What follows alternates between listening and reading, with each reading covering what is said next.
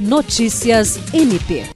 Foi publicado nesta segunda-feira, 6 de março, o edital número 01/2023, que trata da eleição no âmbito do Ministério Público do Estado do Acre dos membros que pretendem concorrer à indicação para conselheiro no biênio 2023-2025, junto ao Conselho Nacional do Ministério Público.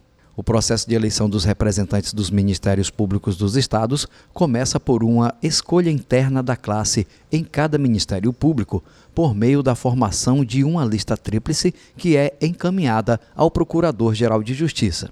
Para os pretendentes do MPAC, o período de inscrição é de cinco dias úteis e começou dia 3 de março e se estende até segunda-feira, dia 13. Podem participar membros do MPAC que tenham, no mínimo, 35 anos de idade e 10 anos de carreira.